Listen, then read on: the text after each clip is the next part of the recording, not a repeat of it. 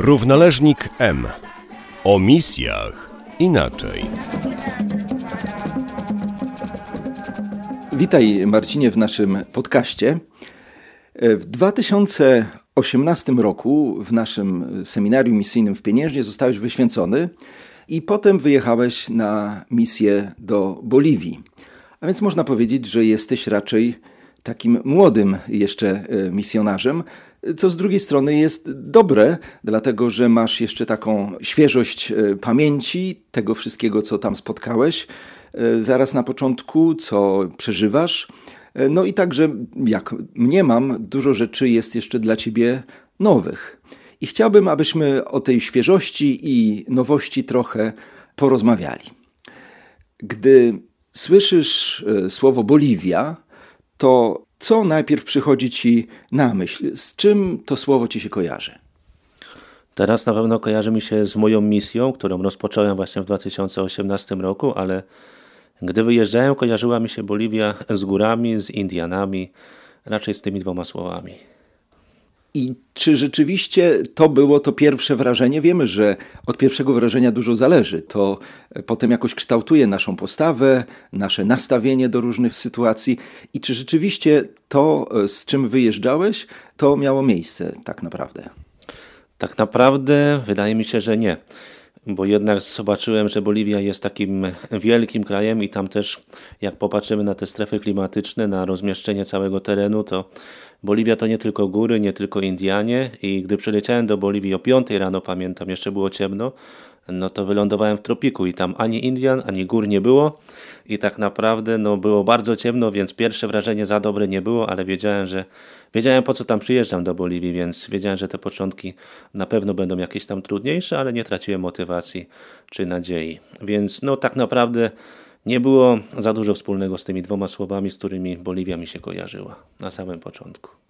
Ale jechałeś zapewne z jakimś e, wyobrażeniem o, również o swojej pracy, o ludziach, których tam e, spotkasz, o tym, co ciebie czeka i czy rzeczywiście to wydarzyło się, czy się realizuje w tej chwili w Twoim życiu. Wydaje mi się, że tak, bo przed wyjazdem do Boliwii miałem okazję jeszcze porozmawiać z innymi misjonarzami, którzy są starsi, którzy tam już pracowali, pracują wiele lat. I wydaje mi się, że spotkałem się z tym, co oni mi opowiadali. Może nie z tym, co czytałem w książkach, o czym słyszałem w internecie, ale te opowieści, jakieś przykłady od innych misjonarzy, też werbistów, jednak były prawdą, więc wydaje mi się, że spotkałem się z tym, o czym już wiedziałem, albo przynajmniej no właśnie spodziewałem się, że mm, taką e, ludność, czy takich ludzi spotkam i taką kulturę. Wiadomo, że wiele sytuacji było nowych, ale nic mnie tam aż tak nie zaskoczyło, żebym potem sobie powiedział, no o tym nigdy nie słyszałem. Tak, myślę, że to jest ta właśnie e, różnica e, współczesnych misjonarzy i tych, którzy wyjeżdżali e, dawno temu, kiedy była mała wiedza o kraju, czy nie było zbyt dużo możliwości spotykania się z misjonarzami, którzy tam pracowali już. Natomiast w tej chwili można prawie, że nie ruszając się z miejsca, zobaczyć te wszystkie miejsca, do których się pojedzie, posłuchać muzyki z tamtych miejsc nawet gdzieś tam zakosztować potraw, nawet tutaj w Polsce, więc to jest zupełnie inne przygotowanie i inne, e, inne spotkanie potem. I w związku z tym, czy mm, Twoim zdaniem misje przez to tracą coś na tym kolorycie, na tej nowości, która naturalnie powinna nam towarzyszyć, e, czy po prostu wchodzi się jak w coś, co już jakoś tam znamy? Wydaje mi się, że nie traci, bo tak naprawdę no, musimy się zastanowić też po co jedziemy na misję, albo jaka jest nasza misja, jakie jest nasze zadanie. Bo tak jak teraz właśnie ojciec mówi, że można się dużo dowiedzieć, e, jeszcze jak jesteśmy w kraju, można dużo dowiedzieć się z internetu i też można popytać na przykład turystów, którzy jadą do Boliwii na miesiąc czy na dwa miesiące i oni mogą Boliwię znać lepiej, mogą znać więcej tych miejsc turystycznych, a my skupiamy się raczej na tej pracy, którą mamy, więc jesteśmy na parafii, jeździmy na wioski i mamy kontakt z tymi ludźmi, z którymi mamy kontakt no, przez jakiś tam czas. Dajmy na to rok, dwa, trzy lata i nie ma aż tak e, czasu, żeby poznawać tą Boliwię, nie ma aż tyle czasu, żeby, żeby poznawać e, jakąś tam nawet muzykę. Przede wszystkim skupiamy się właśnie na, na tej pracy ewangelizacyjnej, czy na tej pracy duszpasterskiej. I trzeba powiedzieć, że no właśnie jako misjonarze niektórzy mnie pytają, e, tu byłeś, tam byłeś? Ja mówię, że nie byłem, bo nie ma czasu. No ale taka jest rzeczywistość. Jesteśmy na parafii i tam pracujemy. Tak, cały czas pracujesz na Altiplano, a więc to jest taki półgórski płaskowyż położone dosyć wysoko, bo powyżej 3000 metrów nad poziomem morza, czy jeszcze wyżej. No i czy potrzebowałeś jakiejś specjalnej akomodacji, przystosowania do tego, jak się tam odnajdujesz? Jak ja sobie wyobrażam właśnie Altiplano, to, to nie jest taki krajobraz jak, jak u nas, bardziej taki chyba trochę księżycowy. I czy nie brakuje ci tej zieleni, wody, świeżości takiej? No to prawda, Altiplano jest, przynajmniej nasza parafia jest położona na wysokości 4300 metrów i tak jak jechałem na tą parafię, to mnie tak straszyli, nawet misjonarze z Polski czy z innych krajów, e, werbiści, mówili, no jak tam pojedziesz, na pewno cię będzie głowa boleć, na pewno jakieś tam tabletki trzeba brać, zobaczysz, czy będziesz mógł tam pracować, bo wielu tam pracować nie może, bo ich głowa boli. No tak nastraszyli, nastraszyli i z takim albo przekonaniem, albo z takimi pytaniami też tam pojechałem. E, pojechałem tam i tak naprawdę głowa mnie nie bolała ani jednego dnia. Ani jak w ten dzień, który przyjechałem, może ze stresu trochę, bo wszystko było nowe, nowa parafia, ale głowa mnie od wysokości nigdy nie bolała. Jeżeli chodzi mm, o cały ten teren Altiplano i też teren naszej parafii, no to jest prawda, zieleni na pewno brakuje. Jak tak człowiek pomyśli o tym lecie tutaj w Polsce, no to te drzewa, które kwitną na wiosnę, czy ta trawa zielona, na pewno tam tego brakuje, bo tam, jeżeli popatrzymy na teren, to jest tylko ziemia, wszystko żółte, skaliste. Czasem można zobaczyć śnieg, ale o zieleni trzeba zapomnieć. Więc no, trzeba sobie to przypominać, albo tylko i wyłącznie patrzeć na zdjęcia, bo mówią, że zielony kolor się przydaje, żeby depresji nie dostać, czy mieć jakiś tam lepszy humor, więc no, od czasu do czasu człowiek musi sobie zobaczyć coś innego, ale tylko i wyłącznie właśnie na zdjęciach. Ale to, na, to jest prawda, tej zieleni, takiej świeżości tam brakuje, jeżeli chodzi o ten teren, o tą przyrodę. Zapewne też y, klimat czy krajobraz kształtuje ludzi, którzy tam mieszkają, którzy tak de facto są częścią tego krajobrazu. I ci ludzie, których tam zastałeś y, w tej parafii, y, jacy oni są? Czy są podobni trochę do tego krajobrazu, czy, czy ich serca są jednak trochę inne? E, wydaje mi się, że serca na pewno są trochę inne, bo jeżeli mówimy, że klimat czy e, cała ta przyroda jest taka sucha, no to nie możemy powiedzieć, że ich serca też są suche. E, na pewno nie, ale coś podobnego muszą mieć i mają, bo musimy zwrócić uwagę na to, że jednak większość z tych ludzi, którzy tam mieszkają, to są Indianie, Aymara, więc można zapytać każdego misjonarza, można zapytać turystów, którzy może tam zwiedzają, może trochę badają tą kulturę. I na pewno trzeba przyznać, że mm, ich serca są trochę zamknięte.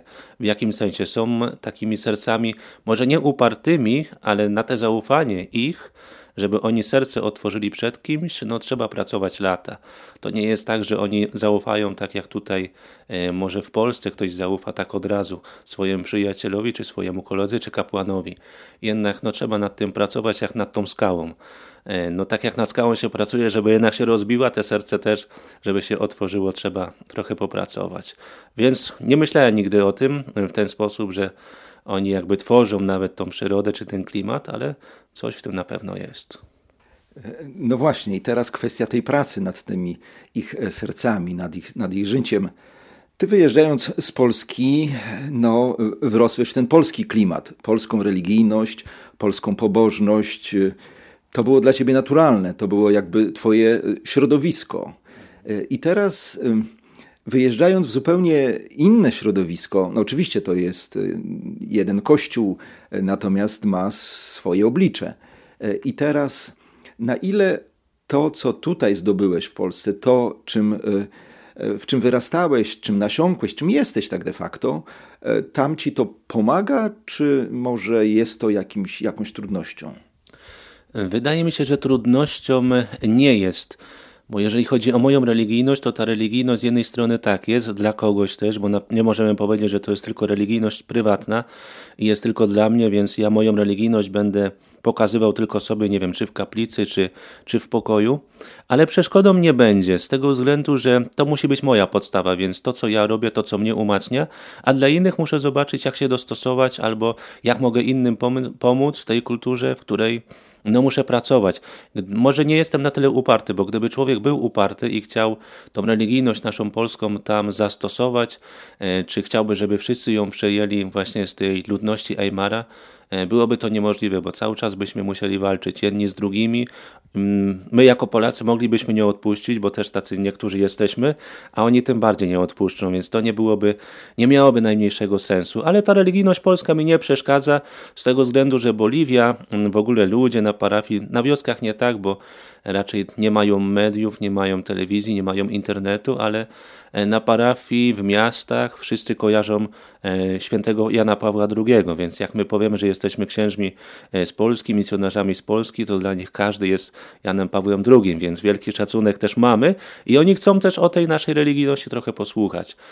Chcą coś nowego przyjąć, zobaczyć, czy to nie byłoby lepsze ale musimy podejść z, takim, z taką wolnością, czy oni będą chcieli, czy nie, bo na siłę to raczej się nie uda, raczej od razu się zamkną i powiedzą, że nie, ale jak oni sami zapytają i będziemy mogli czymś się podzielić, to potem widzimy, że z czasem oni też w to wchodzą i zaczynają praktykować.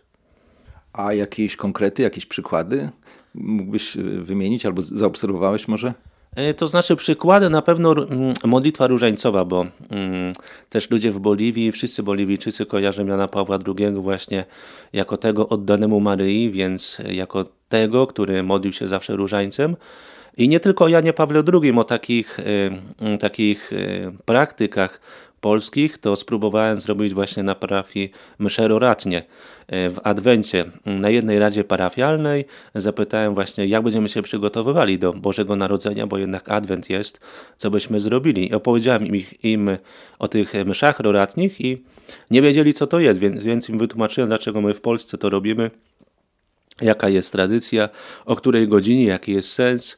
I im się to bardzo spodobało i potem przez cały adwent tę przeroratnie robiliśmy o 5 rano I trzeba przyznać, że jednak miejscowość, w której pracuje El Alto jest bardzo niebezpieczna, więc zastanawialiśmy się, czy o 5 rano to jest mądra decyzja, czy mądra godzina, ale przychodziły i dzieci, i młodzież, i starsi. Na pierwszych roratach może nie było tyle osób, dajmy na to 50, ale na ostatniej mszy no kościół już był pełny. I zawsze po tej mszy roratniej zorganizowaliśmy jakąś herbatę, jakąś bułkę z marmoladą i naprawdę no, trzeba przyznać, że e, bardzo to tak pozytywnie przyjęli, bardzo pozytywnie. Ja teraz musiałem przyjechać tutaj do Polski w tym roku właśnie przed Adwentem i ludzie mi właśnie mówili, a roraty kto nam będzie odprawiał, jak te roraty, no jak się przygotujemy do Bożego Narodzenia, ale mam nadzieję, że jakoś się przygotowali. Ale bardzo to przyjęli, bardzo mi się podobało. Tak, misjonarz to oczywiście ten, kto próbuje coś dawać, no przede wszystkim dzieli się swoją wiarą, swoim e, spotkaniem z Bogiem, ale też e, myślę, że to ktoś, kto, kto się uczy kto również bierze. Bierze z tego spotkania z człowiekiem, e, do którego jedzie. I ty w tym e, czasie, kiedy jesteś w Boliwii, co wziąłeś od tych ludzi, albo co oni ci dali, co, co może już tak zadomowiło się bardziej w tobie? Co mi dali, wydaje mi się, że mm, podziwiam tych ludzi też z tego względu, patrząc na nich, na ich kulturę i też na sposób życia, no uczę się od nich takiej prostoty życia, że jednak do tego życia mm, blisko Boga, do tego życia chrześcijańskiego, czy naszego też katolickiego, jednak nie potrzebujemy e, wiele rzeczy. Gdy odwiedzam na przykład domy, gdy odwiedzam rodziny, widzę, że oni naprawdę w tych domach nie mają takich rzeczy, które my mamy i stoją na półce, bo się ich nie używa, tylko i wyłącznie po to, żeby to ładnie wyglądało. Oni mają to, czego potrzebują mm, i nic poza tym. I im to naprawdę wystarcza. Potem no, ci, którzy wierzą, zajmują się naprawdę takimi praktykami e, i to jest dla nich najważniejsze, że jednak to życie nie jest tak skomplikowane, jak czasem my sobie je komplikujemy. Szukamy sobie problemów, gdzie ich nie ma i potem zamiast te problemy rozwiązywać, no to szukamy winnego. Tam to tak nie wygląda. Wydaje mi się, że ludzie jednak nie komplikują sobie tego życia. Tak ciężko jest to wytłumaczyć, ale to życie jest takie, jak to nazwać, bardziej, bardziej prostolinijne, czy takie po prostu prostsze. Mówiliśmy na początku o tej nowości, Co cię najbardziej tam zaskoczyło? Też jakoś się przygotowywałeś do tego swojego wyjazdu, miałeś swoje wyobrażenia i tak dalej, ale czy było coś takiego, co jednak ciebie zaskoczyło? Mhm. To znaczy, moja postawa raczej była taka otwarta, więc e, raczej, jeżeli chodzi o to, czy mnie coś zaskoczyło, czy nie, bym powiedział, że nie. Ale wiele spraw mnie tam rozśmiesza z tego względu, że no, mógłbym się obrazić, czy mógłbym zadawać pytania, czy mógłbym powiedzieć, że tak to nie jest, e, czy inaczej ludzie powinni postępować. Taki jeden przykład. Mm, tam jest w Boliwii na, El, na Altiplano, mm, na naszej parafii w El Alto, jednak taki, możemy to nazwać synkretyzm religijny, że ludzie jeszcze pamiętają o tych swoich bożkach, o tych swoich czarach, o tych swoich szamanach, e, którzy byli na wioskach, którzy byli w miastach jeszcze ileś tam lat temu. I nawet jeżeli ktoś przychodzi, bo jest katolikiem, przychodzi na mszę, modli się, prosi o błogosławieństwo, to jak będzie jakaś większa fiesta, większa uroczystość, no to on na wszelki wypadek jeszcze pójdzie właśnie do tego szamana, żeby zobaczyć, co go tam czeka. I z jednej strony, no, mogłoby mnie to denerwować, ale tak naprawdę tyle sytuacji jest śmiesznych, że mnie to czasem rozśmiesza, bo e, na przykład jest taki jeden pan, e, który przychodził codziennie na różaniec, teraz już zmarł, ale codziennie na różaniec przed mszą poradną, modliliśmy się różańcem, i on też przychodził. I właśnie była taka jedna większa uroczystość. On poszedł na mszę, a wiedział właśnie, że ja o tym synkretyzmie na kazaniach mówiłem, że jednak to błogosławieństwo od innych bożków czy od innych szamanów nie jest potrzebne, bo tutaj jest jeden Bóg i nie potrzebujemy niczego więcej. Ale on poszedł po mszy właśnie do takiego szamana, poszedł tam zapytać, co go czeka i go inni ludzie spotkali. Właśnie też parafianie, którzy też chodzili na ten różaniec. I on taki wystraszony właśnie mówi, tylko nie mów padre na parafii, bo będzie krzyczał, czy tam będzie, będzie się denerwował. No wiadomo, nie jest to dobre, trzeba to właśnie z takim spokojem wziąć, trzeba im to tłumaczyć, ale już widać, że coś mu w sercu zostało. Może jeszcze nie był w stanie odejść całkowicie od tych szamanów, od tych przepowiedni, czy od tych czarów, no ale wiedział, że to już jest niedobre, czy powinien po prostu nad tym pracować. Wydaje mi się, że tak krok po kroku. I te sytuacje właśnie tak, no może nie zaskakują, bo człowiek jednak spodziewał się, że um, ludzie tam, czy Indianie właśnie mają swoje jakieś tradycje, czy nawet swoje te tradycje religijne, ale z taką otwartością do tego podchodzę i robię to, co mogę. Nie na siłę, ale też tłumaczę, że jednak tak nie powinno być. A jeżeli z takimi sytuacjami się spotykam, no to naprawdę czasem można się pośmiać.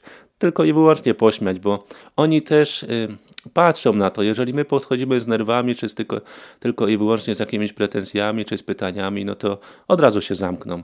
A jeżeli się pośmiejemy, jeżeli zadamy jakieś tam pytanie w żarcie, no to z jednej strony to będzie żart, ale ten człowiek pójdzie do domu i potem to jeszcze raz przemyśli. Kiedyś e, pytałem naszego e, słynnego e, współbrata, ojca Mariana Żelazka, który wtedy już ponad 50 lat pracował w Indiach, kim on się tak naprawdę czuje po takim długim pobycie w Indiach, a wiem, wiedziałem dobrze, że e, też bardzo e, kochał Polskę, bardzo żył sprawami Polski. I wtedy mi powiedział, że w 50% jego serce należy do Polski i w 50% należy do Indii. A potem się poprawi i powiedział: Nie, nie, w 100% do Polski i w 100% do Indii. Oczywiście to on pracował tam bardzo długo, już ponad pół wieku i no, doskonale znał i języki, i kulturę i tak dalej. Jak gdybym tobie zadał to pytanie po tak oczywiście nie porównywalnie krótkim czasie pobytu w, w Boliwii, co byś odpowiedział? No na pewno na pierwszym miejscu bym powiedział, że nie będę się porównywał z ojcem Marianem Żelazkiem. E, nie chodzi o moją skromność czy moją pokorę, ale po prostu no, nie jestem w stanie się porównywać z tak wielkim misjonarzem. I gdybym miał się zastanawiać, ile procent mojego serca należy do Boliwii czy do Polski, to tego nie powiem, bo chyba sam e, tak naprawdę tego nie wiem. Ale tak jak patrzę właśnie na ten czas, gdy tutaj jestem w Polsce, te 2-3 miesiące, i człowiek no, ma swoją rodzinę, ma co robić, ale jednak no, czeka kiedy będzie mógł już wrócić i wrócić na parafię, wrócić do ludzi, którzy czekają, wrócić do, do tej pracy misyjnej, którą już tam rozpocząłem i no jakby kontynuowałem, gdzie, gdzie pracowałem. Więc muszę powiedzieć, że na pewno jakiś tam procent maści mojego serca gdzieś tam w Boliwii jest, to na pewno. Ale no na pewno czuję się Polakiem. Mm, czy mam 100% dla Boliwii i czy 100% dla Polski? Nie jestem w stanie powiedzieć, jeszcze potrzebuję lat. No ale jestem młodym misjonarzem, więc błędy jeszcze mogę popełniać. Życzymy Ci w takim razie szczęśliwego powrotu do Boliwii. Wkrótce wylatujesz. Oby rzeczywiście był szczęśliwy, bo wiemy, jakie są teraz perturbacje z powodu e, panującej pandemii i niech ta Twoja praca rzeczywiście będzie taka, że Ty będziesz się rozwijał i ci ludzie również będą wzrastać. Wszystkiego dobrego. Dziękuję bardzo i też Was wszystkich pozdrawiam i Zapewniam właśnie o tej pamięci modlitewnej i o modlitwę Was wszystkich, proszę tych, którzy słuchają e, tego wywiadu, tej takiej luźnej rozmowy, żebyście nam tą modlitwą pomagali. Właśnie tym, co jest tak cenne, a czasem tego nie doceniamy. Właśnie z tą modlitwą no, będziemy mogli zrobić jeszcze więcej. Pomimo błędów, które popełniamy, to jednak coś dla tych ludzi tam i przede wszystkim właśnie dla Pana Boga. Dziękuję Wam wszystkim. Dziękujemy.